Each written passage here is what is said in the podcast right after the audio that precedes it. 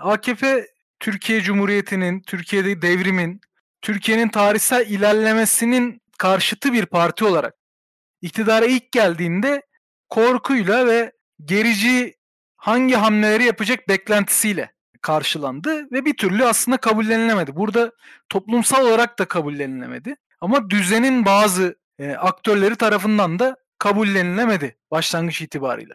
Burada geleneksel aktörler de, devrimciler de, Cumhuriyet değerlerini sahiplenen Türkiye halkı da A K P'yi karşısına almış oldu iktidara geldiği ilk günden itibaren. Bu karşıtlık iki bin yedi yılında Cumhurbaşkanlığı ve üç yüz altmış yedi kriziyle birlikte ciddi bir gerilime dönüştü. Bu gerilimin toplumsal yansıması Cumhuriyet mitingleri oldu. Evet, A K P yüzde otuz beş oy aldı ama toplumun önemli bir bölümü herhangi bir yüzde otuz beş oy alan partiden farklı olarak bu partiyi destekleyenlerin dışında kalan bölümü bu partiye karşı nötr değil, bu partinin karşısında kendisini konumlandırıyordu, ifade ediyordu diyebiliriz. O yüzden bu başka partilere benzemeyen bir karşıtlık yaratmıştı ve Cumhuriyet mitingleri bunun ilk defa sokağa taşındığı, bu partiye karşı toplumun da ses çıkardığı bir eylemlikler silsilesi oldu. Ama bu mitinglerin şöyle bir özelliği vardı. Bunların yönlendiricisi, bu mitingin başına duran gelenek. Ve bu nedenle de aslında A K P'ye karşı olan halkın çıkarlarını değil, kendi dar grup çıkarlarını savunuyordu. Halkın sokaklarda verdiği mücadeleyi de bunun bir aracı olarak kullanıyordu, değerlendiriyordu. Sonrasında gelen seçimlerle beraber bu Cumhuriyet mitingleri yenildi ve sokağa çıkan ve ilk defa uzun yıllar sonra toplumsal anlamda söz söyleyen bir halk toplamı lidersiz, öndersiz ve amaçsız kaldı. Evlerine döndü ama bu tartışma, bu kavga bitmemişti. Şimdi burada bir not alalım. Cumhuriyete yönelik saldırıya, müdahaleye dönük bir tepki vardı. Bu tepki geleneksel aktörler tarafından değerlendirildi, harekete geçirildi ve onların soluğu tükendiğinde, onların mücadele azmi bittiğinde mücadele de sona erdi ama bu tepki bitmedi. Toplumda cumhuriyetçi bir tepki bir süre devam etti. İki yıl sonrasına gidiyoruz. Tekel direnişi var. A K P ilk geldiği yıldan itibaren tüm kamu mallarını yağmalamaya başlamıştı ve bunlar da öyle çok büyük ciddi direnişlerle, tepkilerle karşılaşmamıştı ta ki Tekel'e kadar.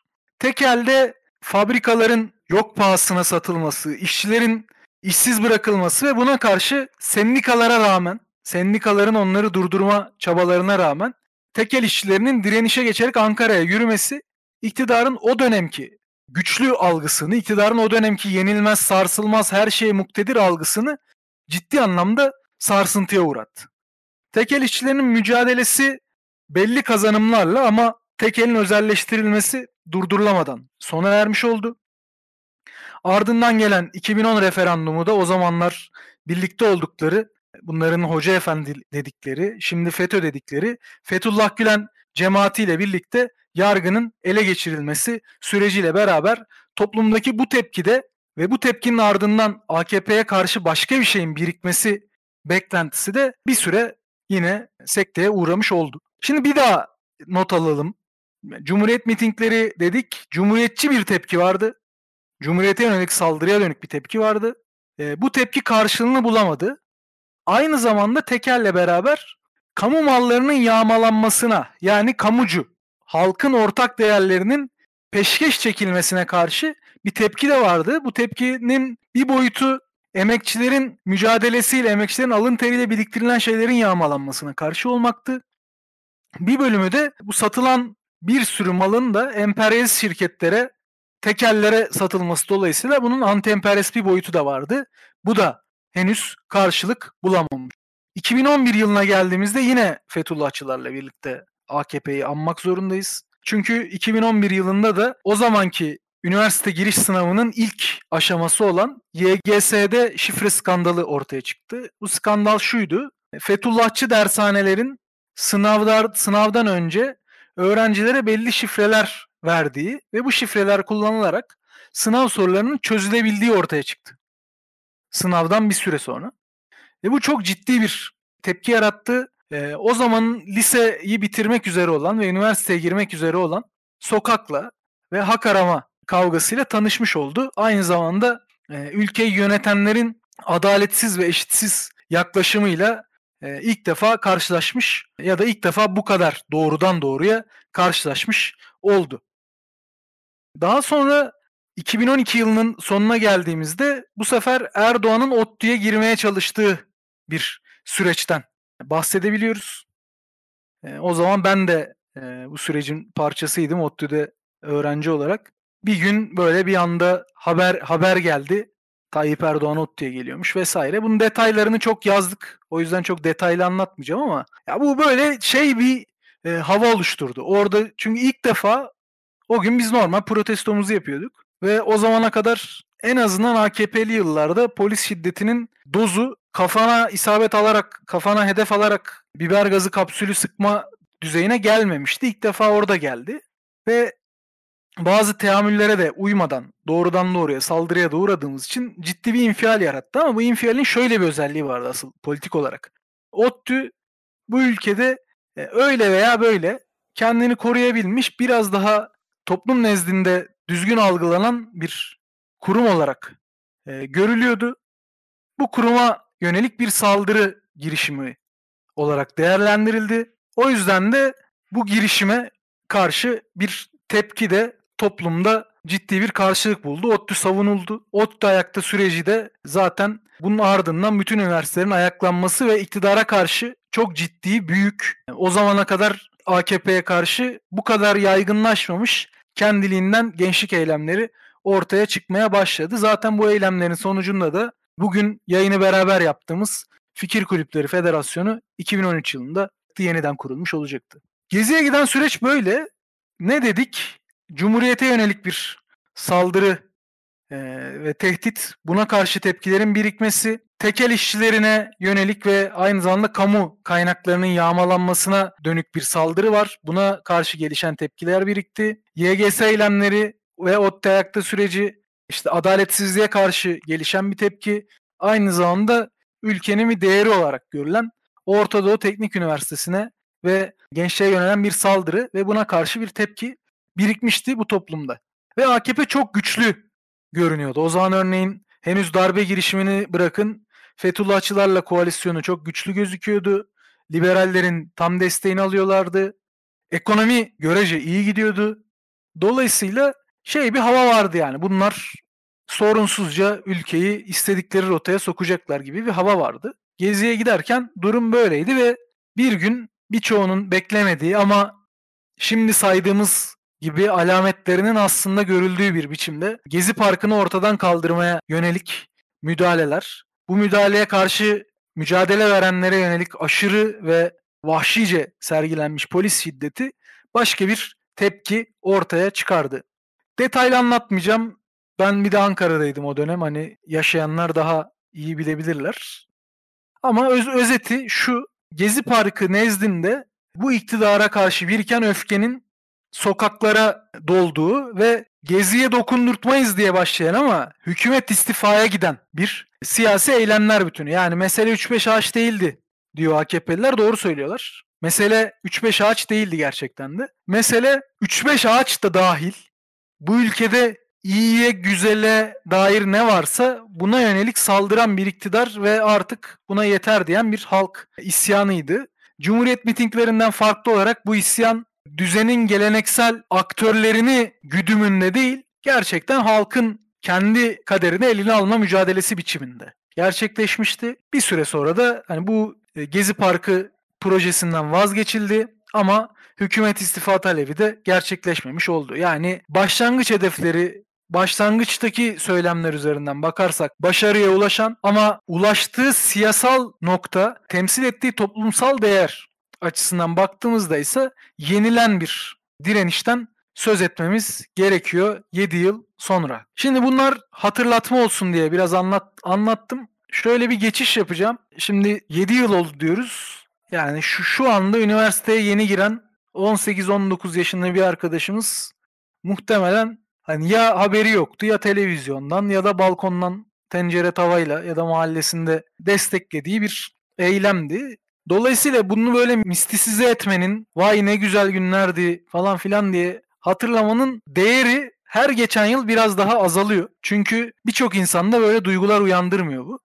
E zaten doğrusu da biraz siyasal olarak incelemek, irdelemek. Biz de biraz hem kazanan hem kaybeden bu direnişten geriye ne kaldı? Bunun ideolojik bakiyesi ne? Buradan önümüzdeki döneme dair neler çıkarabiliriz? Bunları konuşacağız. İlk sözü burada Mithat Çelik arkadaşımız alacak. Merhabalar arkadaşlar. Hepiniz e, hoş geldiniz bu önemli yıl dönümünde e, yaptığımız etkinliğe. E, Ercan aslında önemli bir giriş yaptı. Hani e, Gezi direnişi için, yani Gezi Parkı'nı korumak için e, başlayan bu eylemliliğin aslında Gezi Parkı'nı da açıp e, hükümet istifa talebine dönüştüğünü ve meselenin e, bir yerden sonra Gezi Parkı'nın ötesine geçtiğini E, vurguladı. E, şimdi gerçekten de bugün Gezi direnişi olarak e, anıyoruz ve zaman zaman şöyle de e, hatırlanabiliyor direniş. İşte Gezi Parkı'nda oluşan atmosferin e, güzelliği, oradaki dayanışma havası, oradaki e, dayanışmacı kültür e, üzerinden çok fazla e, anılabiliyor Gezi Parkı. Bu elbette değersiz değil. E, bu elbette önemli bir mücadele deneyimiydi o dönem bunun içerisinde bulunanlar açısından.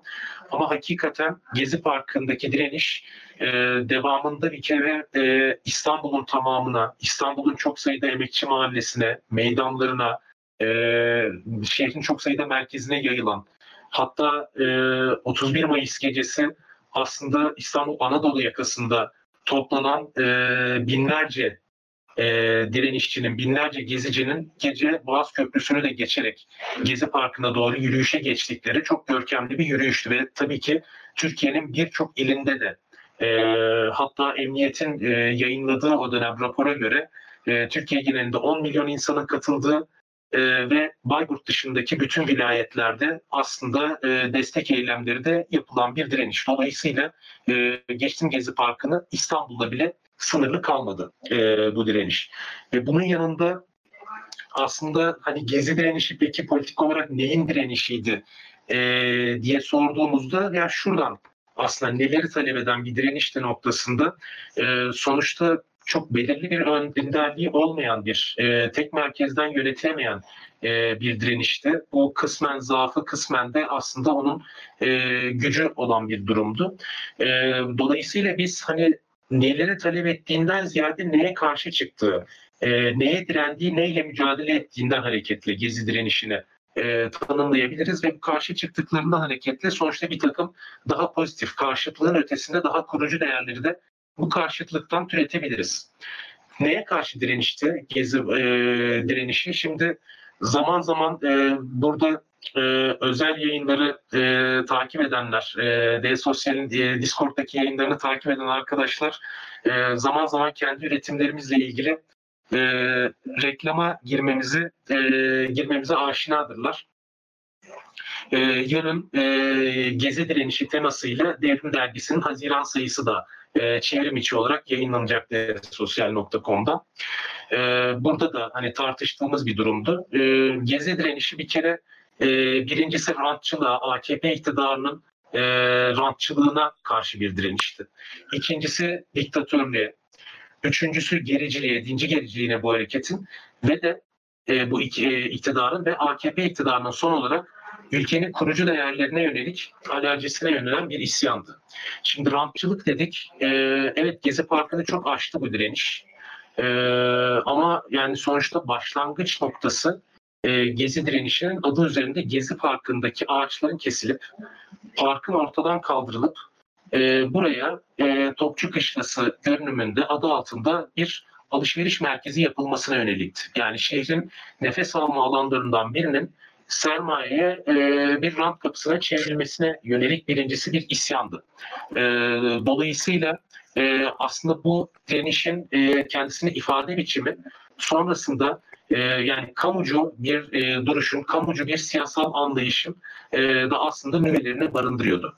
İkincisi diktatörlüğe karşı bir direnişti.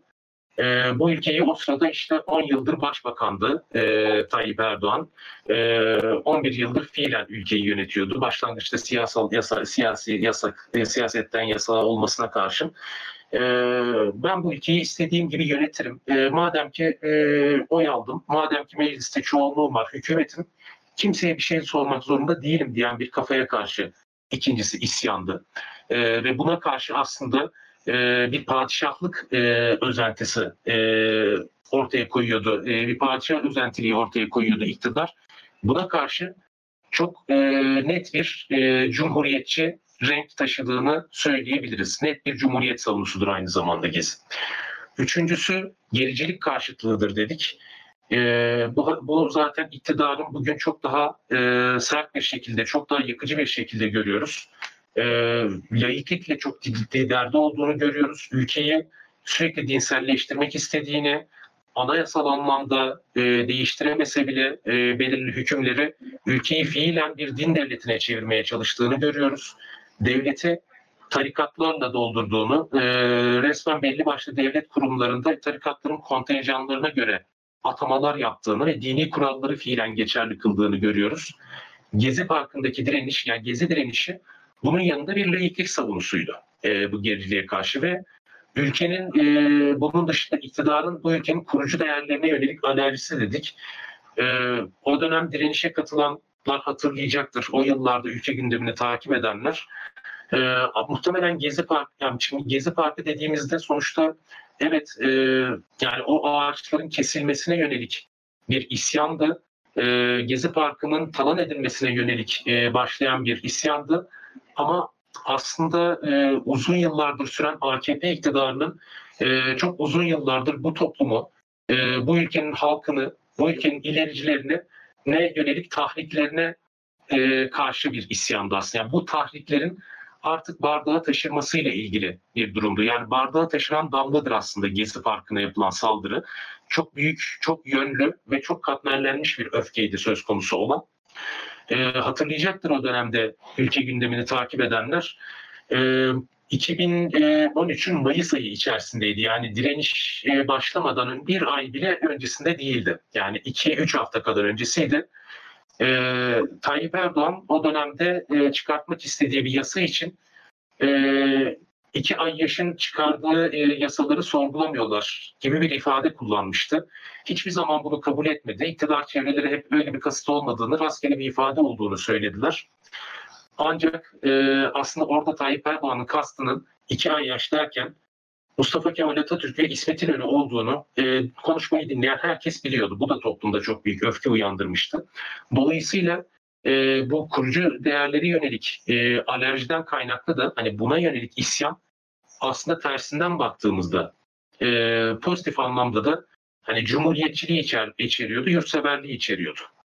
Ee, dolayısıyla hani Gezi Parkı'na baktığımızda evet hani artısıyla eksisiyle e, tek bir e, aslında merkezden yönetilmemesi bu direnişin, belirgin bir önderliğinin bulunmaması, tanımlı bir önderliğinin oluşmaması, e, çok böyle net e, köşeli ifadelerle, çok e, köşeli taleplerle, köşeli bir e, ideolojik kavramlarla belki ifade etmemizi zorlaştırıyor ama Ee, mücadelenin kendisi, seyri, sokak eylemlerinin aldığı ton ee, ve bunun yanında e, mücadele ederken karşılaşılan durumlar aslında baktığımız, baktığımızda e, Gezi direnişçilerinde genel itibariyle cumhuriyetçi, halkçı, laik, e, kamucu ve yurtsever eğilimlerin aslında öne çıktığını Ee, ve Türkiye'nin geleceğini yeniden biz kuracaksak, bu ülkeyi yeniden e, biz A K P'nin talan ettiği bu ülkeyi, A K P'nin yıkıma uğrattığı bu ülkeyi aslında yeniden kuracaksak hangi değerler temelinde e, kurmamız gerektiğini de ortaya koyan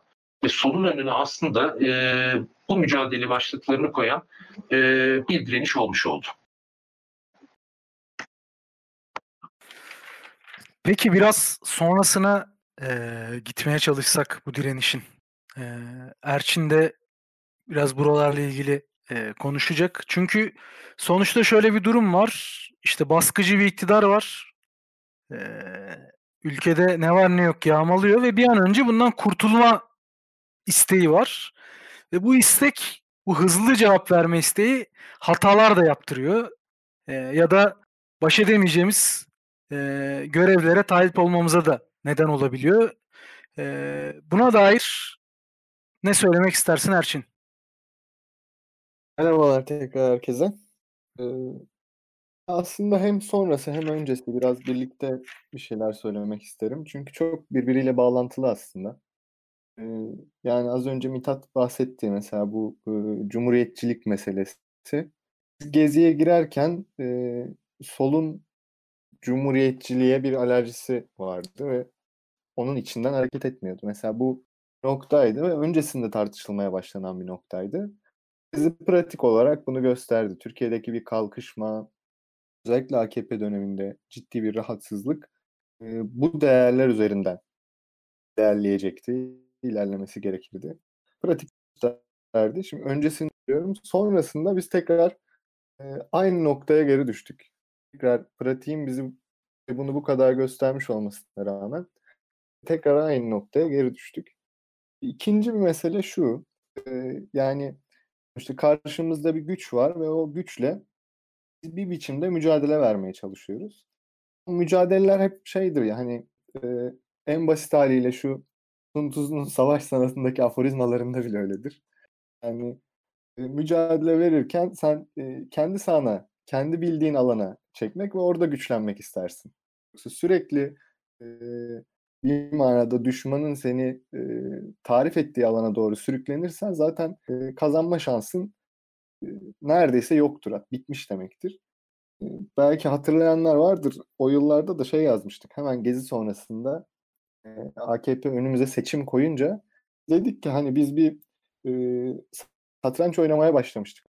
Bildiğimiz bir şey yapmaya e, başlamıştık ve buradan iyi sonuçlar çıkacaktı. Buralar, buralardan ilerleyebiliriz. Ama A K P bizim önümüze böyle zarları falan hileli bir tavla masası koydu. Bizim de galiba e, bu mücadeleyi verenlerin yorgunluğu diyebiliriz. Emek vermek istemiyor olmaları, bu tartışmalara ilerletmek, buradan güç biriktirmek istemiyor olmaları diyebiliriz.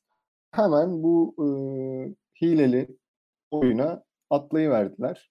Belki işte bir şeyler yaparız da buralardan sıyrılırız diye. Ve farkındaysanız bu gündemler üzerinden ilerlemek yerine e, biz Gezi'den bu yana önemsel olarak seçim tartışıyoruz. E, seçimlerde kim ne yapar? Oradan üç gelirse, buradan beş giderse e, ne sonuca ulaşırız vesaire. Ve seçim dönemleri dışında herhangi bir tartışma, güç biriktirme, e, sosyalist siyaseti Türkiye'de e, bir anlamda özne olarak siyaset sahnesine çıkarma e, gibi bir dert yok. Dolayısıyla olabilir. Bizim e, kendi bildiğimiz alanlarda güç biriktirmeye ihtiyacımız var. Yapmadığımızda hem bu tip direnişlere hazırlıksız yakalanıyoruz. E, bu oldukça da iş başa sarıyor ve buradan e, dersler çıkarmak yerine biz e, önceki ayarlara bir biçimde geri dönüyoruz. E, bir diğeri bunlardan e, yani özellikle genç kuşakların siyasetteki rolü meselesiydi. Da Gezi öncesinde tartışılan bir şeydi hatta yani biraz şaşırtıcı biçimde, beklenmedik biçimde bu Ercan biraz bahsetti. ODTÜ eylemlerinde benim bahsetmem kendisi... mi şaşırtıcı, beklenmedik daha? Yok hayır. O da biraz şaşırtıcı ama yok. Ee, mesela o dönem ODTÜ'de de birlikte de bulunmuştuk Ercan'la beraber ama İstanbul'da, başka illerde çok sayıda gençlik eylemi olmuştu. Biz o dönemde bunun bir işaret olduğunu e, tartışıyorduk, söylüyorduk aslında ama bu da çok önemsenen e, bir işaret olmadı yine birçok insan için. Biz gençlik içerisinde özellikle hani geniş gençliğin bir biçimde daha fazla işin parçası olabileceği modeller e, tartışmaya ve tartıştırmaya başlamıştık. İşte e, F K F'nin kuruluşu da biraz onun sonucunda çıktı. E, yine ama Gezi sonrası döndüğümüzde bu genç kuşaklarla buluşabilecek örgütlenme modelleri, genç kuşakların siyaseten önemsediği başlıklar, sosyalist siyasetle buluşturulması gibi meseleler bir rafa kaldırıldı. Anlattığım bir e, yola doğru girdi. E, bütün muhalifler. Yani e, yine hangi arkadaş bahsetti hatırlamıyorum da yani bu Cumhuriyet mitingleri, tekel eylemleri vesaire. Buralarda güç biriktirememiş, buralara müdahale edememiş bir sol. Benzer e, duygularla, benzer bir e, refleksle ortaya çıkmış e, bir direnişe de müdahale etmekte, öncülük bağlan, bağ kurmakta, buradan bir sıçrama geliştirmekte e, geride kalmış oldu. E, haliyle bu sıçrama gerçekleştirilemeyince de bir gerileme başladı. E, bu gerilemenin bugün nasıl sonuçlarını yaşıyoruz biz? Bu gerileme e, bu sefer genel bir e, yenilgi hali, bıkkınlık ve daha fazla e, başka güçlere sarılma e, sonuçlarına neden oluyor. Hani e, önceki yayınlarda da e, konuştuk ama e, az önce bahsettiğim bu aslında düşmanın belirlediği alan olan e, seçimler e, vesaire gibi alanlara sıkışıyor ve biz dönüp kendi gündemlerimizle nasıl güç kazanacağımızı, sonraki direnişlere bir anlamda nasıl müdahale edeceğimizi, bu direnişlerden şey anlaşılmasın, hani bir daha gezi olacak ve ona nasıl müdahale edeceğiz değil, tekil tekil Türkiye'de çok fazla gündem oluyor ve bu gündemler aşağı yukarı belirli bir eksende e, ilerliyor. E, buralara olmak gerekiyor aslında siyaset alanını. E, burada bir risk, hani sonrası için dediğim risk, e, yani ne yazık ki biraz şöyle de değerlendirilmeye e, başlandı. E, daha fazla, yani farkındaysanız Gezi döneminde parçalı değerlendirmeler biraz direnişin etkisiyle, direnişin simgelediği şeylerle geri plana itilmişti. Gezi geçtikten sonra bugün e, Gezi üzerine bir e, işte ekolojik sorunlarla ilgili aslında ya, ya da e, kimliklerle ilgili bir tepki olduğu gibi. Değerlendirmeler aslında en fazla A K P'nin işine geliyor. Yani bu, buradan çıkarıp, bu dağınıklıktan çıkarıp aslında az önce saydığım başlıklara e, Gezi'yi siyasetten odaklamak, bundan sonra buradan çıkarılan derslerle e, hareket etmek, e, bu, bu kitlelere de bu anlamda yön vermeye çalışmak e, gereklidir diye düşünüyorum. E, şimdilik böyle bitireyim. Peki abi, şimdi Devrim Çetin Hoca'ya sözü vereceğim ama o arada Erçin, sen de bağlantını bir kontrol edersen iyi olur. Ara ara e, robotlaşmış oldum. Tamam. E, şimdi biraz da bu tamam hani böyle sorunlar oldu ama ne yapmak lazım? Sorunu konuşmak bizi bir yere kadar e, bir yere kadar anlamlı. Bir yerden sonra artık böyle durumlarda ne yapmak gerekiyor? Kitlesel patlama süreçlerinde nasıl öncülük yapacağız? Biraz buna dair de konuşmak gerekiyor.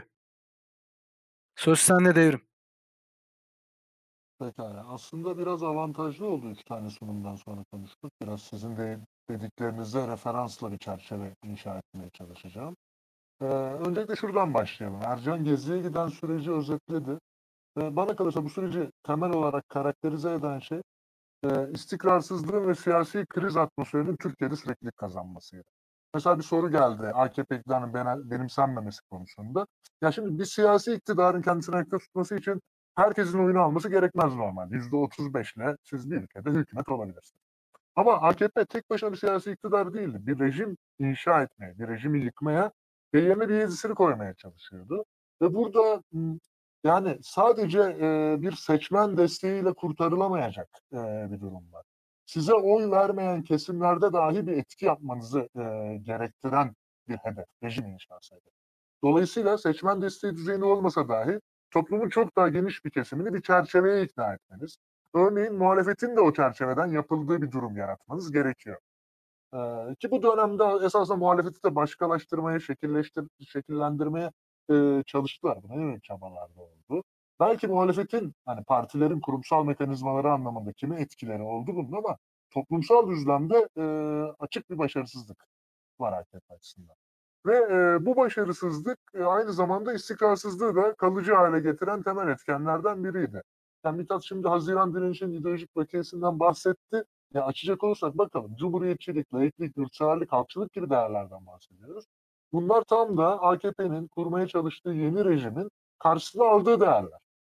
Dolayısıyla A K P'nin karşısında görmek istediği bu yeni rejimin muhalefeti olabilecek bir muhalefet değil Gezi'nin ortaya koyduğu muhalefet. Tam, tam aksine bu inşa edilmeye çalışılan yeni rejime e, karşı çıkan, tamamen karşısında duran e, geniş toplumsal kesimlerden bahsediyoruz. Açıkça bir meşruiyet krizi tablosunu esasında e, Gezi özetliyor ama öncesindeki süreçle beraber e, Gezi belki bu sürecin en e, olgun ürünlerinden biri. Bu sürecin, bu konjonktürün bir ürünü. Peki, e, şimdi buradan e, şuraya gelmek istiyorum biraz. Şimdi sürekleşmiş bir siyasi kriz tablosu biraz özgün bir durum. Normalde e, şunu beklersiniz. Hani siyasetin bir normali olur, arada krizler olur. Bu krizler çözülür. Bir şekilde kriz dönemleri uzun da sürebilir e, görece ama bir çözüme kavuşur ve bir yeni ortalama oluşur, burada devam edilir. Ama e, Türkiye böyle değil. Türkiye böyle bir ülke değil, uzunca bir süredir değil. E, Türkiye'de e, esasında e, kriz dediğimiz olgunun sürekleştiğini bizim de kabul etmemiz gerekiyor. Çünkü buradan bir çıkış, A K P'nin yani ne şu anlamda A K P'nin kendi kurmak istediği Türkiye'yi tam anlamıyla kurması ve herkesi bu çerçeveye ikna etmesi anlamında bir çıkış mümkün. Ne de ne de radikal dönüşümler olmaksızın A K P'nin yarattığı tahribatın giderilerek Türkiye'nin eski ve tırnak içinde güzel günlerine dönmesi mümkün. Daha radikal bir dönüşümü çağıran bir dönem. Ya radikal bir dönüşümü çağırıyor, ne güzel, biz de sosyalistiz zaten, olabilecek en radikal dönüşümü öneriyoruz denebilir. Tam da öyle değil. Tam da öyle olmuyor. Kitlelerin ruh halindeki bunun yansıması. Onu şöyle açabilirim belki. Ee, kriz anlamını karakterize eden temel olgulardan biri, kitlelerin talep ve beklentilerinin de çok acil ve yakıcı bir hale gelmesi. E, kriz süreklileştikçe kitlelerin beklentilerinin de acil, yakıcı karakteri süreklileşiyor. Ee, ve en aciliyet taşıyan beklenti belki burada A K P iktidarından kurtulmak. Peki e, talepler bu kadar acilse e, şöyle bir tablo ortaya çıkabiliyor. Belki Erçin'in konuşmasında e, bahsettiği hani seçim merkezli e, tabloyu biraz e, açabilirim. A K P'ye karşı en güçlü seçeneğin arkasına durmaya yöneliyor. A- acilen A K P'den kurtulmak için kitleler. Ülkenin çok fazla e, seçimle karşı karşıya kaldığı yıllarda zaten bu durumu çok somut bir şekilde gördük bana kalırsa. Ha, direnişin öne çıkardığı cumhuriyetçilik, laiklik, yurtseverlik gibi değerlerle, halkçılık gibi değerlerle e, tek tutarlı ilişki kurabilecek özden sosyalistler, evet. Ama bu tutarlılık kitlelerin sosyalistlerin peşinden gitmesi durumunu otomatik olarak yaratmıyor. Çünkü en yalın haliyle belki kitleler sosyalistlerin sorunu acil olarak çözebilecek bir güce sahip olduğunu düşünmüyor. Sosyalizm biraz uzun vadeli, daha imser ifadelerle tarif edecek olursak orta vadeli bir çözüm olarak. Dolayısıyla bu tablo e, bir e, çözülmesi gereken, bir strateji ile çözülmesi gereken e, bir sorunu da tarifliyor sosyalist siyaset için. Peki böylesi bir e, tabloda baktığımızda mütevazi oy oranlarına sahip olan, çok yakın gelecekte bir iktidar alternatif haline gelemeyeceği düşünülen bir özne ama aslında tabloyu çözecek siyasi e, perspektifin de tek taşıyıcısı olan özne nasıl yürüyebilir, nasıl bir çıkış yapabilir? Şimdi e, önümüzde yanıtlanması gereken, mutlaka yanıtlanması gereken ve anlamlı sonuçlar da üretebilecek bir soru e, geliyor önümüze bence buradan. E, burada bir avantajımız olduğunu düşünüyorum ben. Bazen siyasi krizin süreklileşmesi durumu bizde de şunu yaratıyor. Ya bizim de acilen bir şey yapmamız lazım, hemen bir şey yapmamız lazım. Kitlelerin çünkü beklentileri e, buraya kayıyor. Ama aslında kriz süreklileştiyse ya senin de müdahale edebileceğin pencere daha uzun. Dolayısıyla sosyalistler e, bu duruma orta vadeli, yani krizin süreklileşmesi durumuna orta vadeli bir stratejiyle yanıt verme fırsatına sahip. Bunun için bunun farkında olmak gerekiyor ve güncelliğin esiri olmaksızın bu kitlelerin ruh halinin parçası olmadan, evet kitlelerin ruh haliyle kavga etmemek gerekir bir yandan. Bu bir doğrudur ama kitlelerin ruh halinin parçası olursanız da bu sizi başka tuzaklara sürükler. Ee, güncelliğin eseri olmadan bizim bir güçlenme stratejisi inşa etmemiz gerektiği görevini e, bence önümüze çıkartıyor. Sosyalistlerin birincisi toplumsal düzlemde güç biriktirmeye yönelen bir e, stratejik e, yaklaşıma ihtiyacı var. Böylesi bir konjonktürde, böylesi bir kriz konjonktürde e, diyebilirim. Ve bu yaklaşım sadece hani sosyalist bir öznenin örgütlü kılınması anlamına gelen değil, aksine toplumun çeşitli yerelliklerde, mesleki alanlarda, başka alanlarda e, kurduğu toplumsal örgütlenme mekanizmalarını da e, güçlendirmeye dayanarak toplumsal muhalefeti örgütlü kılmaya dayanan bir stratejiyi hayata geçirmesine, sosyalistlerin belki de böylesi bir krizden kalıcı bir çıkış bağlı. Yoksa bunun olmaması durumunda böyle çeşitli yine anlık yükselişler karşısında e, ne yapacağını şaşırır. E, belki bir şeyler yapan, iyi niyetle hareket eden ama kalıcı e, sonuçlar elde edemeyen e, bir durumda kalmaya mahkum olur. Ama e, dediğimiz gibi, yani, yani esasında vurgulamaya çalıştığım gibi biraz daha e, durumun sürekli karakterini görerek esasında krizin içerisinde, krizin süreklileştiği tablonun içerisinde e, siyaset yapmayı öğrenmek, bunun içerisinde güçlenmeyi, bunun içerisinde güç biriktirmeyi öğrenmek gibi bir görevin altından kalkabilen, e, kalkabilirsek e, gerçek, kalıcı e, çözümleri sunabilecek bir özne oluruz. Çünkü e, ben hiç şöyle bir şey düşünmüyorum. Ya önümüzdeki seçim, bir sonraki seçim, bilmem ne. Türkiye bir istikrara kavuşmayacak. Türkiye'de bir dizi gelişme olabilir. Yani her şey e, ihtimal dahilindedir. Bu anlamda müneccimlik e, yapmaya girer. Şöyle şeyler işte. Deva Partisi bu kadar ay alır. Bilmem kim şunu yapar falan filan. Ama şunu söylemek müneccimlik olmaz. E, herhangi bir gelişme bu ülkeyi artık istikrara kavuşturamaz.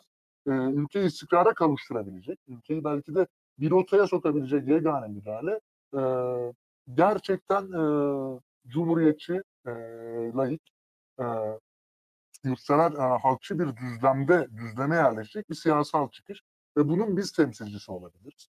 E, dolayısıyla biraz buna yaslanan, e, e, buradan güç almaya çalışan e, bir hattın inşa edilmesi gerekiyor diyebilirim. Peki, teşekkür ederiz Devrim.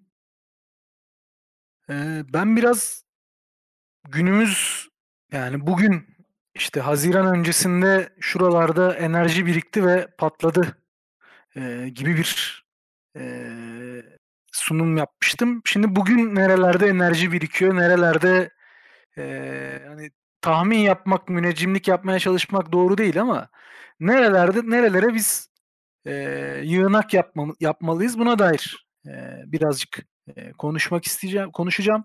Çok uzun sürmeyecek arkadaşlar. Sorusu olan varsa şimdiden yazarsa bir iki dakikalık son bir tur yapar. Ee, ondan sonra e, F K F'nin umut ödüllerine e, şeyi getiririz. E, nedir onun adı? O tarafa doğru geçeriz. Mete Gönenc'in sorusu var. Onu not aldık. Müdahale edebilecek Sosyalist Parti var mıydı? Şimdi Cumhuriyet mitingleri demiştim. Cumhuriyet'le ilgili kriz hala sürüyor. Hatta daha da derinleşti çünkü artık e, Cumhuriyet'in olmadığı fikri ya da sadece laftan ibaret olduğu fikri düzenin tüm unsurları tarafından da kabul edilmiş durumda. Padişahçılık yarıştıran bir muhalefet var. E, Cumhuriyetle, Cumhuriyetçilikle ilişkisi olmayan, sadece lafta Cumhuriyet'i e, sahiplenen bir siyasal düzlem var ama bu toplumsal anlamda e, İş burada değil. Dolayısıyla Cumhuriyet kavramı e, tartışması üzerinden gerilim birikmeye devam ediyor. Tekel dedik. Tekel niye söyledik arkadaşlar? Hem işçi sınıfına yönelik bir saldırı vardı. Hem de bu ülkede yine işçi sınıfının emeğiyle, alın teriyle biriktirilmiş toplumun ortak mallarının yağmalanması vardı. Bu yağmalanma sonucuna vardı, artık neredeyse hiç kamu malı kalmadı. O kalanları da e, yok varlık fonu, yok bilmem ne diyerek şu anda iyice içini boşaltıyorlar.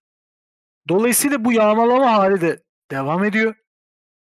Ne dedik? Y G S eylemleri dedik, bir adaletsizlik dedik. Bugün artık zirve noktasına ulaşmış durumda. A K P, M H P referans olmadan devlette işe girmek e, çok büyük şansa bağlı olmuş durumda. Ee, işte kendi besledikleri, birlikte yol yürüdükleri Fethullahçı darbe girişimini bahane ederek e, güvenlik soruşturması diye bir zımbırtı getirdiler. A dediysen kamuda işe giremiyorsun. Böyle bir hava oluşmuş durumda. Bunun bir adaletsizlik yaydığı açık. Aynı zamanda A K P'lilerin çocuklarının nasıl bedavadan zengin olduklarını da görüyoruz. E, toplum bunları yaşarken. ODTÜ ayakta dedik. Üniversitelere yönelik saldırı dedik. Üniversiteler bugün zapturapt altına alınmış durumda. Neredeyse bir iki üniversite haricinde açık siyasi çalışma yapılamıyor eğer iktidar yandaşı değilseniz. Rektörler Cumhurbaşkanı tarafından atanıyor. e, açıkça yandaş isimler seçiliyor e, ve üniversiteler A K P'nin istekleri doğrultusunda yönetiliyor. Tamamen bu hale gelmiş durumda. Dolayısıyla burada da bir e, tepkinin biriktiğini e, söyleyebiliriz. Gericiliğe karşı bir tepki var dedik.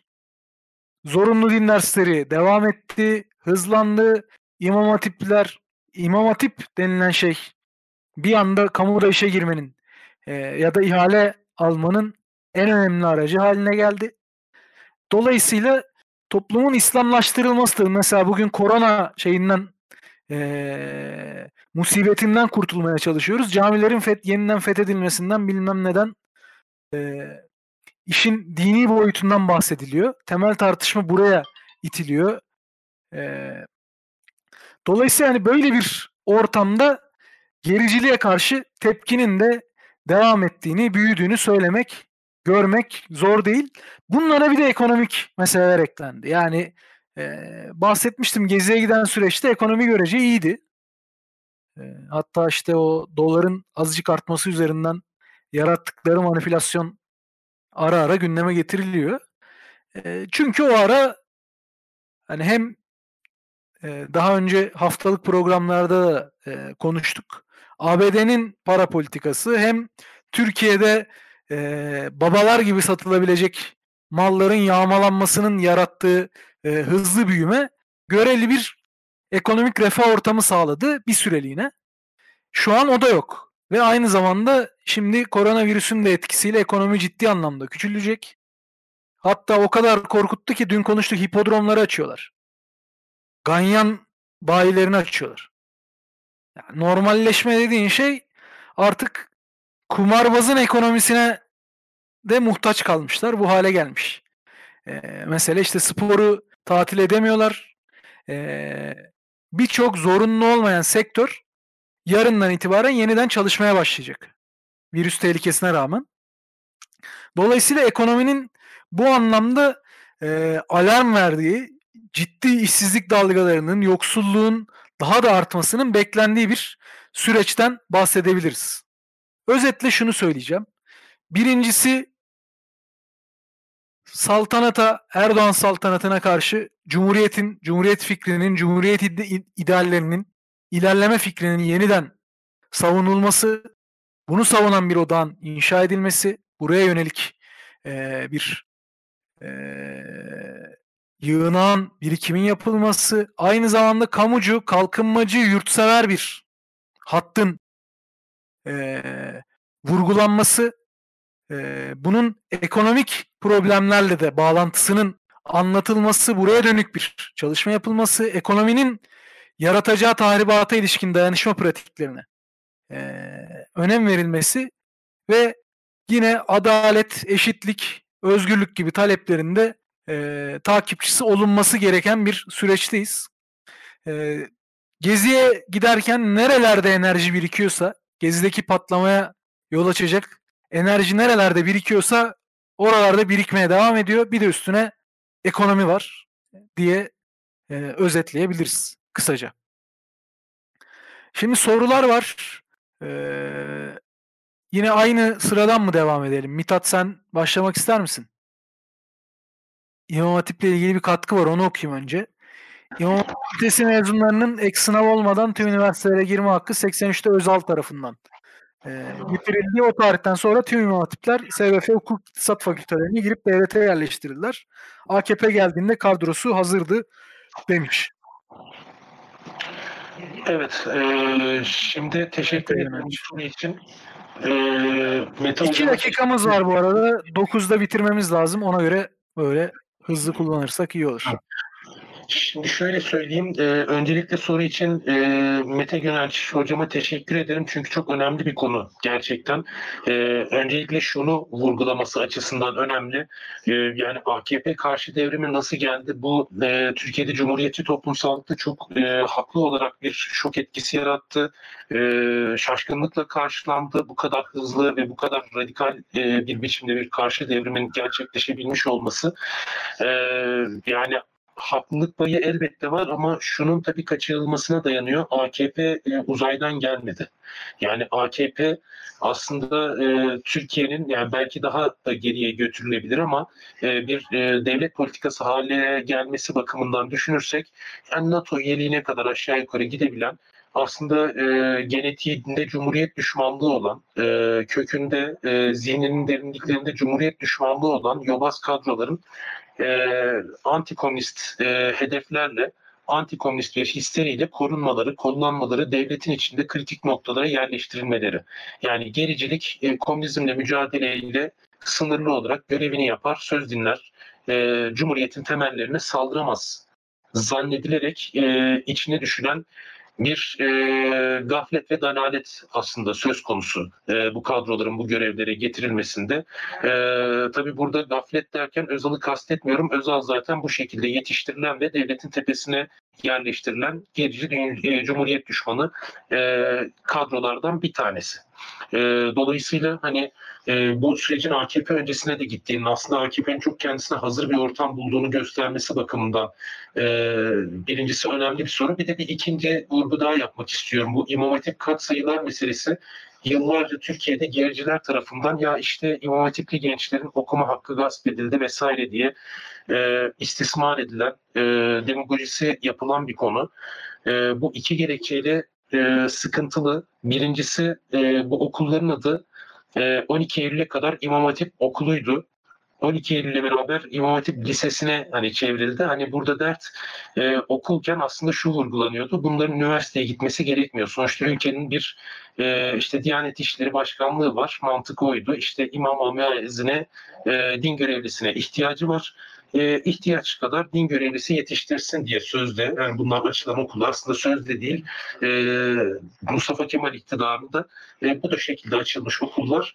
Ancak e, sonrasında bu amacın dışına çıktı. E, ve dolayısıyla aslında a, amacının dışına çıkartılan ve devletin Türkiye'nin her yerinde fiilen laikliğe kesinlikle aykırı dini eğitim verdiği, aslında Tevhid-i Tedrisat Kanunu'na da aykırı, laik eğitime aykırı olarak e, şeriat eğitimi veren e, dini okullar açmasıyla ilgili bir durumdu.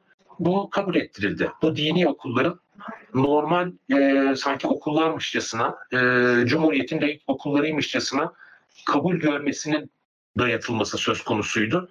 E, bu soruya aynı zamanda bu gerçekliğe de e, dikkat çekti. Yani bunu bize tekrardan vurgulama şansı verdiği için tekrardan teşekkür ederim. Teşekkür ederiz Mithat. Erçin, söz sende, son eklemek istediğin. Yani özel olarak eklemek istediğim bir şey yok. Devrim, söz sende. Peki. Özel olarak ekleyebileceğim belki yani şu bağlamından e, kurulabilir, iki e, bağlantılı şey aslında. E, ya A K P e, olgusunun tekilleştirilmesi zaten e, riskli bir şey. E, Mithat da e, vurguladı. Hani bir anomali, ülke tarihinin tamamen tersi doğrultuda bir anomali değil. E, Türkiye'deki sermaye sınıfının tercihlerinin Cumhuriyeti getirdiği bir noktadır e, A K P e, esasında. E, bunun tariflenmesi lazım. Ha, bu müdahale edilebilecek, edebilecek sosyalist parti var mıydı diye bir soru e, gelmiş. Yani buna evet ve hayır e, denilebilir aslında. İkisi birden söylenebilir. E, sosyalist hareketin e, Erçin konuşmasında anlat, e, e, bahsetmeye çalıştı. Özellikle Cumhuriyetçiliğe e, sırtını dönen, yurtseverliğe sırtına dönen kesimleri için e, zaten böylesi bir direnişle biçimsel bir radikalizm dışında ilişki kurmak mümkün değildi. Ama bu cumhuriyetçi e, toplumsallıklarla, e, kesimlerle ilişki kurmaya çalışan e, sosyalist grupların, toplulukların da olduğu, belki de yani çoğunluğu değildir bu sosyalist hareketi ama önemli, değerli bir kısmının e, buraya ilişki kurmaya çalıştığı açık e, e, o dönem. Ancak e, burada da m, belki de şeyle kapatabilirim, yarın çıkacak e, Devrim Dergisi'nin sayısında biraz bu sorunu e, da tartışmaya, tariflemeye çalıştık. Türkiye Sosyalist Hareketi'nin yaşadığı sorun biraz şu oldu esasında. Alışık olduğu Türkiye tablosu, siyaset yapmaya alışık olduğu Türkiye bir anda çok fazla değişti. Dolayısıyla siyasi kanalları üretmekte zorlandı bu kesimlerde. Dolayısıyla yeni tabloya yanıt verme sorunu birazcık Sosyalist Hareketi zorladı o dönem diyebilirim. Bir saat boyunca bize sabreden herkese çok teşekkür ederiz. Şimdilik görüşmek üzere. Ben sözü Serhat'a ve Esra'ya bırakacağım. Fikir Kulüpleri Federasyonu Umut Ödülleri için. Hepiniz Fikir Kulüpleri Federasyonu'nun Haziran direnişinin yedinci yılına özel düzenlediği Gezi özel yayınına hoş geldiniz. Ee, geçen sene on iki Mayıs'ta F K F'nin kuruluşunun altıncı yılı vesilesiyle düzenlediği Umut Buluşması'nın ikincisi olan bu Gezi özel yayını içinde bulunduğumuz pandemi şartları gereği dijital ortamda gerçekleştirmek zorunda kalınmıştır.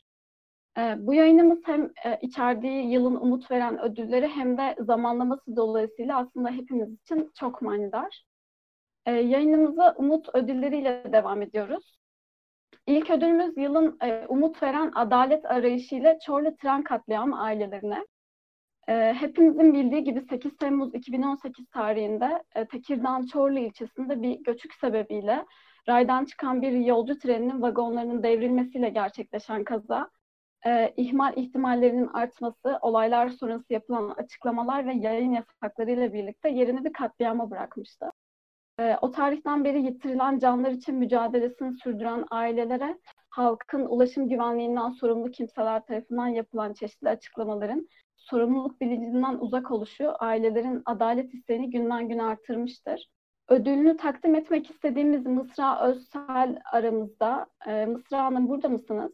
Merhaba, buradayım. Hoş geldiniz. Mücadele süreci ve sürdürdüğünüz adalet arayışına dair paylaşmak istedikleriniz için sözü size bırakıyorum. Öncelikle herkese iyi akşamlar. Ben söze Gezi'nin yedinci yılında Gezi'de kaybettiklerimizi anarak başlamak istiyorum. Ve ardından da e, vermiş olduğumuz bu adalet mücadelesinde, yani Çorlu Tren Katliamı'nda e, olanlardan çok kısa bir şekilde bahsetmek istiyorum. Takdir ederseniz ki iki yıl önce yirmi beş kişi, yedisi çocuk, yirmi beş kişinin vefat ettiği e, bu katliamda e, göz göre göre gelen e, ihmaller vardı. Yani e, en basit bir tedbir olan, e, çok maliyeti olmayan yol bekçilerinin e, bütçeden kısmak amacıyla kaldırılması. E, daha sonrasında e, yol kontrolleri sırasında eksik ya da kusurlu menfezlerin belirlenip e, ihaleye çıkması, fakat ödenek olmaması nedeniyle e, bu menfezlerin yapımına başlanılmaması ve seçimler öncesinde e, Kapıkule Halkalı hattını seçim öncesinde rant uğruna e, açılmış olması, bugün bizim sevdiklerimizin ne yazık ki yanımızda olmadığının e, sebepleridir. Baktığımız zaman e, iki yılda ne oldu dediğimizde sadece biz sevdiklerimizi, ben evladımı, yedi çocuğu kaybettik. E, yirmi beş insanımızı kaybettik. Bizim hayatlarımız alt üst oldu. Biz yasımızı, acımızı yaşayamadan bir adalet mücadelesi içine düştük ki baktığımızda şöyle bir gerçek var. Ee, Çorlu katliamı alenen ortada olan, ihmallerin apaçık ortada olduğu, Devlet Demiryolları'nın iç yazışmalarında var olan yazışmalara bakıldığında gerçek sorumluların, gerçek suçluların kim olduğunu açıkça ortaya koyan bir dava dosyasıdır. E, fakat bu kadar açık olan bir dava dosyasında bugün görüyoruz ki e, ne yazık ki tek bir e, tutuklu sanık bile yok. Tek bir kişi bile tutuklu değil. E, Devlet Demiryolları dört tane kişiyi e, adeta mahkeme heyetinin önüne E, fırlatıp attı. Tabii ki üsttekileri korumak adına. Bunlardan bir tanesi e, demir yoluna taş dizen işçi. E, kadrolu bir işçi bile değil, öyle söyleyeyim size. E, yani bu kadar büyük bir katliamdan demir yoluna taş döşeyen bir işçiyi nasıl sorumlu tutabilirler? Biz orada bile sanıkların arasında olduğu halde işçinin hakkını savunduk. Çünkü E, adaletsizliğe bu kadar karşıyız. Kaldı ki ben evladımı kaybettim, oğlumu kaybettim. E, yaşadığım acının ve e, yaşadığım acı günlerin e, bir karşılığı bile olamaz. Müebbet bile hapis alsalar. Fakat e, belirtmemiz gereken, üzerinde durmamız gereken bir gerçek var ki artık e, adaleti Türkiye'de her yerde aradığımız, her koşulda aradığımız ve gerçek adalet sağlanana kadar e, peşini bırakmamamız gerektiği. Çünkü e, bugüne kadar bu adaletsizlikler, e, bu hukuksuzluklar ne yazık ki e, halkaların birbirine kenetlenmemesinden dolayı E, bu kadar ayyuka çıktı diye düşünüyorum ben. E, çok üzgünüm bu süreç içerisinde ama e, üzgün olmak bir şey değiştirmiyor. Çünkü e, yirmi beş Haziran'da Çorlu'nun e, yarım kalan duruşmalarından bir tanesi olacak. Dördüncü duruşmamız olacak. Ve e, hala bu dosyada yeni belirlenecek olan bilirkişiler e, seçilecek ve tekrardan keşif günü, E, olay yerinde keşif günü belirlenecek. E, bunların bu kadar geç kalınmış olması, üzerinden iki yıl geçmiş olmasına rağmen bir kişinin bile sorumlu tutulmaması, e, adaletin ne kadar yerle bir olduğunu, hakimlerin ve savcıların e, bazı baskılar altında e, ne kadar ezildiklerini ve koltuklarına, e, mesleklerine, vicdanlarına, e, saygılarını yitirdiklerini gösteriyor. E, tabii ben bu sözleri söylediğim zaman açıkçası e, ağır eleştiride bulunduğum için kimi zaman suçlu durumuna düşüyorum. Biliyorsunuz hakkımda açılan davalar var, duruşmalar var. E, ben bunların hepsini birer korkutma politikası olarak görüyorum. E, biraz fazla sesimiz çıktığı için, biraz gerçekleri halkın önüne fazlasıyla çıkarttığımız ve anlattığımız için e, birazcık gözümüzü korkutmaya çalışıyorlar. Ama ben ve Çorlu aileleri adına konuşuyorum burada. Çünkü biz birbirine kenetlenmiş e, aileleriz. Aynı acıyı yaşayan aileleriz ve hiçbirimiz bu davalardan e, vazgeçmiyoruz. Her birimiz birbirimizin arkasında sımsıkı bir güç oluşturduk ve e, adalet, gerçek adalet yerini bulana kadar, gerçek sorumlular yargılanana kadar E, mücadelemizi vermeye devam edeceğiz. E, bu anlamda da gerçekten çok büyük desteğe ihtiyacımız var. Çünkü psikolojik olarak baktığımızda çok hırpalandığımız günlerden geçiyoruz.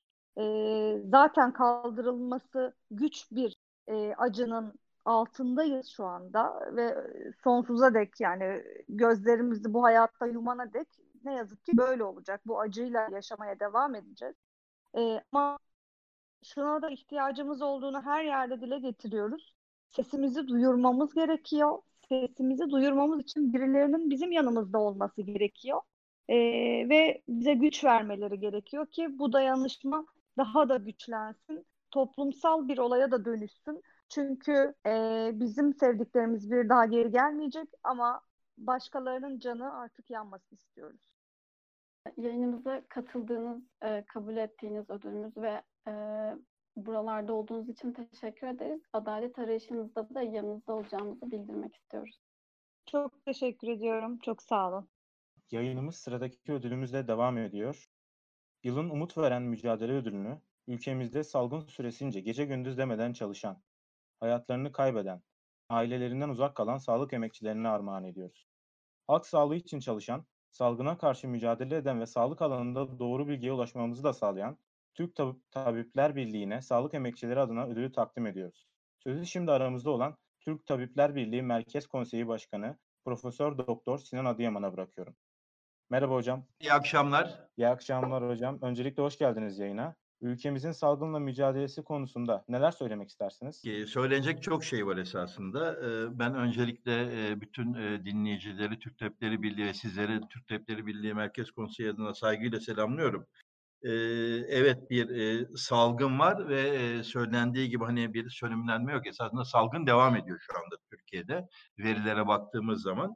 E, biz e, Türk Tabipleri Birliği olarak kovid on dokuz salgının dönemini sadece bir tartışma ve değerlendirme dönemi olarak görmedik. İlk günden bugüne kadar halkın, hekimlerin ve sağlık çalışanlarının sağlığının korunmasının yanı sıra sağlığın sosyal belirleyicileri olan ve salgın ortamında milyonlarca yurttaş için yeterli ve dengeli beslenebilmeyi sağlayacak düzenli bir gelire sahip olma, ücretsiz ya da çok düşük harcamayla barınma, ısınma, su, elektrik ve iletişim olanağına sahip olma taleplerinin hem dinlendiricisi olduk hem takipçisi olduk ve bu konuda da KESK'le, TUMOP'la, DİSK'le e, beraber e, çalışmalarda bulunduk. Açıklamalar yaptık, e, talep ettik. E, biz e, esasında e, şu ana kadar e, şöyle söyleyebilirim. E, Gerçekten e, bir sistemden kaynaklanan bir e, başarı yok esasında. Bugün bakacak olursak dört bin beş yüz'ü geçti hayatını kaybeden yurttaş sayısı ve e, yüz altmış bin'in üzerinde yüz altmış beş bin'e yaklaştı e, COVID on dokuz hastası sayısı. E, buna bakacak olursak e, bir burada başarı ya da başarısızlıktan söz etmek mümkün değil. Ama bir bir şey varsa ki şu anda Türkiye'de e, e, hekimlerle tüm sağlık emekçilerinin büyük çabası var. E, her ne kadar e, piyasaya açıldıysa sağlık sistemi, e, kamucu sistem terk edildiyse de gene de e, bütün sağlık emekçilerinin içinde bir kamucu e, dürtü kalmış anladığımız kadarıyla ve kendine adanmışlık duygusuyla mücadele ettiler bu e, hastalıkla e, ve e, ellerinden geleni yaptılar. E, şimdi e, Bütün ülke pandemiden dolayı bütün dünyada e, insanlar etkilenmiş durumda ve e, solunum ve temas yolu ile geçiyor biliyorsunuz ve e, komorbid hastalarda fazla olmak üzere birçok e, hasta hayatını kaybediyor. Şimdi Türk Tabipleri Birliği bu COVID on dokuz salgını başladığı andan itibaren gerek e, medya gerek tabip odaları aracılığıyla sürekli hekimlerle ve sendikalar özellikle S E S'le beraber sendikalarla beraber de diğer sağlık çalışanlarıyla temasını sürdürdü. Yüz yüze toplantı yapamadık belki ama internet üzerinden bir takım e, iletişim e, araçlarıyla e, bu arkadaşlarımızla hekimlerle toplantılar yaptık ve e, birçok hekim ve sağlık çalışanının COVID on dokuz salgında salgınla mücadele ederken hasta olduğunu ve e, hayatını kaybettiğini biliyorduk ve bu konuda da e, hem hekimler hem bütün sağlık emekçilerinin mesleklerini yaparken yaşamlarını e, korumak amacıyla birçok çaba sarf ettik. E, ama ne yazık ki bugüne kadar e, toplam kırk bir sağlık emekçisi hayatını kaybetti. E, yirmi üç Ekim toplam kırk bir sağlık emekçisi hayatını kaybetti. En son bir e, hemşire arkadaşımız e, İstanbul'da e, hala yaşam mücadelesi veriyor. E, dün de onunla ilgili bir takım yanıltıcı haberler çıktı. E, onu takip ediyoruz şu anda. Şunu söyleyebilirim. Pek çok hekim ve sağlık çalışanı hasta oluyor ya da ölüyor. Ama e, bunun sebebi ne? Türkiye Şubat ayına esasında biliyorsunuz e, Aralık sonunda Wuhan'da Çin'de başladı ama e, Şubat ayını Türkiye boşa geçirdi. Ve e, başından beri koruyucu ekipman eksikliğini, kişisel koruyucu ekipman eksikliğini biz dile getirdik. Ve e, bu konuda bir sıkıntı olmaması gerektiğini, e, gerekenlerin yapılması gerektiğini, e, donanımlarla ilgili, bu donanımlarla ilgili ya da temizlik ve dezenfeksiyonun yapıldığı e, malzemelerle ilgili bir sorun yaşanmaması gerektiğini hükümete iletmeye çalıştık. E, esasında temas kurmaya çalıştık. Başlangıçta bakanla başkan düzeyinde bir WhatsApp'tan haberleşme imkanımız vardı ama daha sonra bu ortadan kayboldu. Artık bir monolog haline gelince biz de e, isteklerimizi ya da taleplerimizi e, Sağlık Bakanı'na e, yazdığımız mektuplarla ve bunları da kamuoyuna açıklayarak temas kurmaya çalıştık. Şimdi e, on bir Mart iki bin yirmi tarihinde ilk COVID on dokuz hastasının görüldüğü ilan edildikten hemen sonra e, bu etken nedeniyle birçok arkadaşımızın hastalandığını biliyoruz. Ve biz illerden bize gelen bilgilerle e, kaç hasta olduğunu aşağı yukarı e, bize gelen bilgiler kadarını söyledik ama şunu da söyledik. E, çünkü birçok e, ilde arkadaşlarımız e, bilgisizdi. E, İl Sağlık Müdürlüğü ya da başhekimler bilgi vermiyorlardı. Onun için iki kere Sağlık Bakanlığı e, enfekte olan, hastalanan E, sağlık emekçisi sayısını açıklamaya davet ettik. En son iki ay sonra e, yedi bin altı yüz otuz dört vaka olduğunu söyledi ama e, biz biliyoruz ki şu anda on beş bine yakın sağlık emekçisi bu hastalıktan etkilenmiş durumda. E, peki E, bildiğiniz gibi ilk e, başta bir açıklama yapıldı ve e, bütün sağlık emekçilerine e, e, performanslarının, çalıştıkları yerdeki performanslarının tavandan verileceğini söyledi. Biz o zaman da bunun söylenme şeklinin e, şık olmadığını, e, doğru olmadığını, e, çünkü bütün sağlık emekçilerinin, hekimlerin e, bu işi, yani salgınla mücadeleyi e, Hipokrat yemininden gelen bir duyguyla yaptıklarını, bunun parayla yapılmayacağını söyledik. Bunu söyledik ama keşke doğru olsaydı. E, doğru olmadığı da ortaya çıktı. E, neden ortaya çıktı? Bakın, kovid on dokuz hastalığı nedeniyle e, mücadele eden hemşire arkadaşlarımız, temizlikçi arkadaşlarımız, bütün e, sağlık emekçisi personel arkadaşlarımız ve asistanların e, çoğu birçok birimde e, bu e, tazminatlarını değil maksimum değil maksimumdan eskisi kadar bile alamadılar. Tabii ki sağlık emekçileri e, bunun için, aldıkları ücret için e, e, mücadele etmiyorlar ama yine de halkın gözünde öyle bir hava yaratıldı ki e, her şey çok iyi, bütün sağlık emekçileri çok para alıyor ama e, bunun gerçeklikle hiçbir payı yok. Bakın e, şimdi e, sağlık emekçilerinden e, yedi bin küsür tane e, hasta var denmişti ama bir de e, test negatif olup, P C R testi negatif olup da e, klinik ve radyolojik olarak e, tanı almış arkadaşlarımız var. Bu durum neye yol açıyor biliyor musunuz?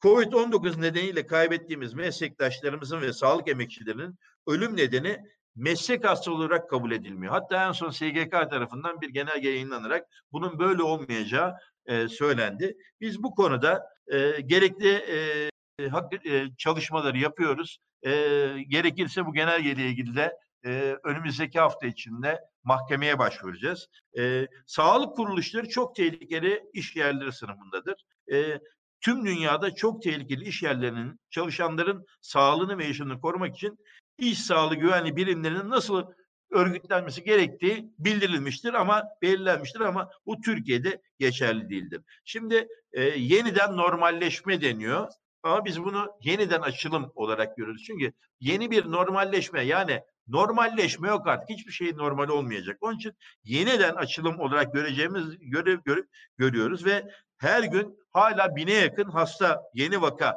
görülüyor Türkiye'de. Salgının tekrar alevlenmesi ve ikinci, birinci dalga daha bitmeden e, birinci dalga içinde yeni piklerin oluşma olasılığı çok arttı. Neden arttı? E, sizin de takip ettiğiniz gibi yarından itibaren Türkiye'de her şey eski haline gelecek.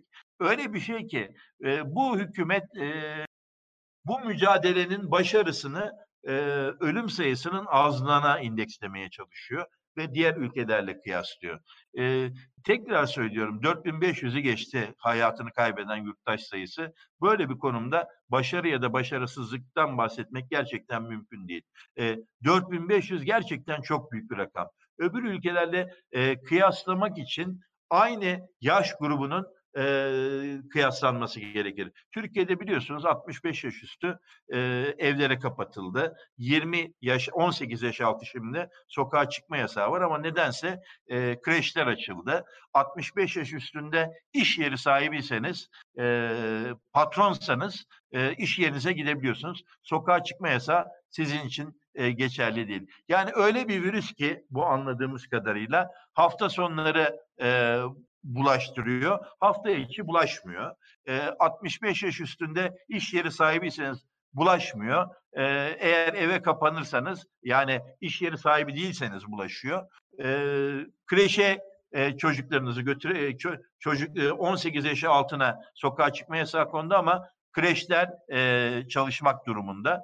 Bu da şunu gösteriyor ki bu yeniden açılım, yani bu gevşetilme olayı halk, halk e, sağlığı e, temel alınarak e, yapılmıyor. Bu tamamen patronların e, ve e, iş yeri sahiplerinin, iş yeri sahip, fabrika sahiplerinin iş e, para kazanabilmesi için, tekrar ekonominin dönmesi için alınmış kararlar.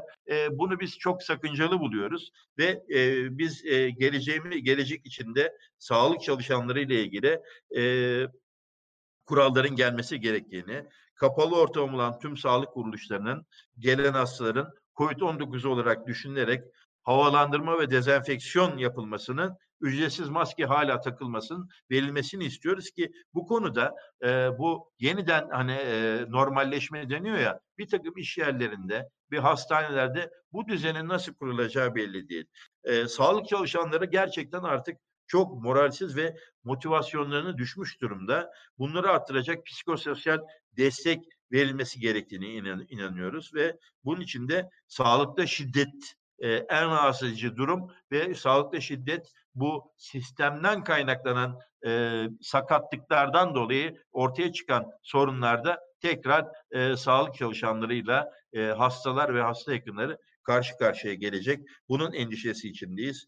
E, sonuç itibariyle biz e, tüm sağlık emekçileri olarak e, Türk halkı, Türkiye halkının yanındayız. E, her zaman e, mücadele etmeye devam edeceğiz. Ama bir şekilde e, toplumdan da, halktan da e, bizi desteklemeleri gerektiğini e, istiyoruz ve söylüyoruz. E, özellikle fiziksel mesafe, hani iki metre, e, sosyal şey sağ Ee, solunum e, hijyeni, yani uygun maske takılması kalabalık yerlerde ve kişisel hijyenlerine bütün e, halkımızın e, çok dikkat etmesi gerektiğine inanıyoruz. Ben tekrar e, sizlere çok teşekkür ediyorum. E, bu ödüle layık gördüğünüz için e, biz e, bunun verdiği motivasyonla e, Türk Tabipleri Birliği olarak ve tüm sağlık emekçileri olarak çalışmaya devam edeceğiz. Ben, ben bu ödülü Türkiye'deki bir milyon yüz elli bin sağlık emekçisi adına alıyorum ve çok teşekkür ediyorum. Sizlere ve sağlık emekçilerine tekrardan çok teşekkür ediyoruz hocam. Verdiğiniz mücadele hepimize umut oluyor. Türk Tabipler Birliği'ne de ödülümüzü kabul ettiği için tekrardan teşekkür ediyoruz. Hayatını kaybeden vatandaşlarımızı ve sağlık emekçilerini saygıyla anıyoruz. Teşekkürler hocam. Çok teşekkürler. İyi akşamlar diliyorum. Sağ olun. Gezi özel yayınımız sıradaki ödülümüzle devam ediyor. Yılın umut veren hukuk mücadelesi ödülünü ülkemizde adalet arayışının ve hukuk mücadelesinin öncülerinden, barolar nezdinde hak ve özgürlüklere yapılan saldırının önünde duran ve hukuksuzluğun tam da karşısında yer alan Ankara, Ankara Barosu'na veriyoruz. Ankara Barosu uzun bir süredir verdiği mücadeleyle umut oluyor. Önce yerel seçimlerde Yüksek Seçim Kurulu karşısında gösterdiği tepkiyle, sonrasında hak ve özgürlükler mücadelesinde, şimdilerde ise gerek avukatlığa karşı yapılmak istenen ve avukatlığı piyasalaştıran, emek sömürüsünü arttıran değişiklikler, değişiklikler ve baroların etkisini ve yetkisini kısıtlayan, içini boşaltacak olan tasarılara karşı ver, verdiği mücadelede görüyoruz. Sözü ödülü almak için aramızda bulunan Ankara Barosu Başkanı Erinç Sarkan'a bırakıyorum. Burada mısınız hocam? Ee, buradayım. Hoş geldiniz öncelikle. Hoş bulduk. Çok teşekkür ediyorum. Ben de e, sizleri, tüm dinleyenleri, tüm yurttaşlarımızı Ankara Barosu adına e, saygıyla selamlıyorum. Bu anlamda Fikir Kulüpleri Federasyonu'na da böyle anlamlı bir ödülü Ankara Barosu'na layık gördükleri için e, çok teşekkür etmek e, istiyorum. Tabii ödüllerin e, umut temalı e, olmasını da e, ayrıca çok anlamlı bulduğum ifade etmek isterim. Çünkü e, umut varsa mücadele var e, demektir. E, bu anlamda aslında Gezi'den bize miras kalan da bu umuttur. Türkiye'de e, hak ve özgürlüklere bir saldırı olduğunda, anayasayla güvence altında haklarımıza bir saldırı olduğunda birlikte dayanışma ile buna karşı çıkılabileceğinin e, umudunu yeşertmiştir. Bu anlamda Gezi'nin mirasının da umut olduğunu düşünüyorum. Şimdilerde baktığınızda aradan yıllar geçmesine rağmen Gezi'nin hala kriminalleştirilmeye çalışılması ya da dış mihraklarla bağlantılandırılmaya çalışılması gibi hususların da bu umudu kırma amaçlı olduğunun çok açık olarak ortaya konulduğunu düşünüyorum. Tabii baktığınızda bizler Atatürk tarafından kurulan Türkiye Cumhuriyeti'ni e, emanet edildiği e, ve onu koruma ve kollama görevi olan e, vatandaşlarız, yurttaşlarız. E, ve bu görevi yerine getirmenin de en başta insan hakları ihlalleriyle mücadele etmek e, olduğuna inanıyorum. Çünkü baktığınızda anayasa ile güvence altına alınan özgürlüklerimiz, yaşam hakkı, çevre hakkı, adil yargılanma hakkı gibi bütün temel e, ilkeler, E, saldırıya uğradığında aslında saldırıya uğrayan cumhuriyettir. bu ülkede özgür ve eşit bireyler olarak yaşama e, isteğidir saldırıya uğrayan. Ben bu anlamda Cumhuriyeti korumak noktasındaki görevimizin en başta ve en temelde insan hakları ihlallerine karşı dayanışma ile mücadele etmek olduğuna inanıyorum. Tüm yurttaşların görevinin de bu olduğuna inanıyorum. Ancak e, tabii özelde baktığınızda bir de baroların avukatlık kanunundan kaynaklı olarak hukukun üstünlüğünü, yargı bağımsızlığını ve insan haklarını korumak görevi aynı zamanda bulunmaktadır. Bu bize sadece yetki olarak sunulmamıştır, bir görev olarak e, yüklenmiştir. Bu sebeple baroların da en başta gelen görevinin e, hukukun üstünlüğü ve adil yargılanma ilkeleri çerçevesinde insan hakları ihlalleriyle mücadele olduğunu düşünüyorum. Tabii bu anlamda baktığınızda Ankara Barosu yaklaşık yüz yıllık e, tarihinde hak mücadelesi veren bir barodur ve bedel ödemiş bir barodur bu uğurda. E, ancak özellikle son dönemde artan insan hakları ihlallerine karşı da Ankara Barosu olarak e, gerekli müdahaleleri yapmak, dediğim gibi, bizlerin görevidir. Ve ben Ankara Barosu'nun bu görevini yerine getirdiğini düşünüyorum. Tabii buna karşı tepkiler doğacaktır. Baskıcı iktidarlar, hatta birçok iktidar e, avukatları ve baroları bu anlamda sevmezler, kötü çocuk olarak görürler. Çünkü barolar bu mücadelenin tam da merkezinde yer almak durumundadırlar. E, ve sindirmeye, susturmaya, bölmeye ve parçalamaya gayret ederler. E, tam da bu süreçleri yaşadığımız dönemde ben buradan tekrar tüm dinleyenlere, tüm yurttaşlara ne yaparlarsa yapsınlar, Ankara Barosu'nun insan hakları mücadelesinden bir adım dahi geri atmayacağını hatırlatarak tekrar sizlere bu çok kıymetli ödülü e, bizlere vermeyi layık gördüğünüz için teşekkür ederek sözlerime son vermek istiyorum. Size ve Ankara Barosu'na tekrardan teşekkür ediyoruz. Karanlığa karşı mücadelenizde sizin yanınızda olduğumuzu belirtmek isterim. Yayına katıldığınız için teşekkür ederim. Ben teşekkür ediyorum. Hoşçakalın efendim. Yayınımıza yılın umut veren belgesel ödülüyle devam ediyoruz. Ödül Pelin Esmer'in yönettiği Kraliçe Lear'ın oluyor. Kraliçe Lear'dan kısaca bahsedecek olursam, Shakespeare'in yaklaşık dört yüz yıl önce yazdığı Kral Lear isimli trajedinin beş kadınla birlikte Mersin Arslanköy'de doğup Toroslar'da, Toroslar'da köy köy gezmesini anlatıyor biraz da. Türkiye'de yaşayan kadınların toplum tarafından çok keskin çizgiler dahilinde yaşadığı dönemimizde kadına biçilen rolün çokça dışına taşarak bunu sanatla, tiyatroyla ifade eden bu beş kadın, çağımızın diğer kadınlarını da teşvik ederek on dört yıl boyunca edindikleri tüm beceri ve tüm özgüvenle karşımıza çıkıyor. Yıllar boyunca diğer kadınlarla karşılaştıklarında aldıkları tepkiler çok umut verici olmasa da bu kadınlar aktarmak istediklerini aktarmaktan asla vazgeçmiyorlar. Daha önce çekip yönettiği hikayelerle de adından söz ettiren Pelin Esmer, eşitsizliklerin de toplumsal normların yüzümüze çarparak kendini hissettirdiği günümüzde bunları bize nitelikli kadın hikayeleriyle aktarmaya devam ediyor. Pelin Esmer yayınımıza katılamadı fakat bizlere bir teşekkür metni iletti. Şimdi sizlerle onu paylaşıyorum. Arslanköy'de beş işçi kadın, Behiye, Ümmü, Cennet, Zeynep ve Fatma senelerdir tiyatro yapmayı sürdürüyorlar. Ee, yaşamlarını, kaderlerini öyle ya da böyle değiştirdiler. Bu da yetmedi. Suyun, yolun zor ulaştığı köylere gidip başka köylüleri de tiyatro ve sinemayla tanıştırdılar. Tiyatronun onlara getirdiği güzellikleri anlattılar. Onları da yüreklendirdiler. Ee, Shakespeare'in Kral Lear'ını kendi yaşamlarına uyarlayıp Kraliçe Lear'a dönüştürdüler. Şimdi de yeni oyun çıkarsak da yine yollara düşsek diye yeni hayaller kuruyorlar. Ee, bize bu kadınlar umudun ucunu gösterdiler. Biz de bu umuttan aldığımız güçle Kraliçe Lear filmini yaptık. Ee, Kraliçe Lear bize umut verdi. Sizlere de umut vermiş olduğunu görmek en büyük ödül. Çok teşekkür ederiz. Sevgiler demiş notunda. Biz de Pelin Esmer'e teşekkür ediyor ve e, ödülümüzü kabul ettiği için, bizimle umut dolu hikayelerini paylaştığı için tekrar teşekkürlerimizi buradan sunuyoruz. Yayınımız sıradaki ödülümüzle devam ediyor. Yılın umut veren edebiyat ödülünü Emine'nin yanında konuşulmayacak şeyler adlı öykü kitabının yazarı Deniz Poyraz'a takdim ediyoruz.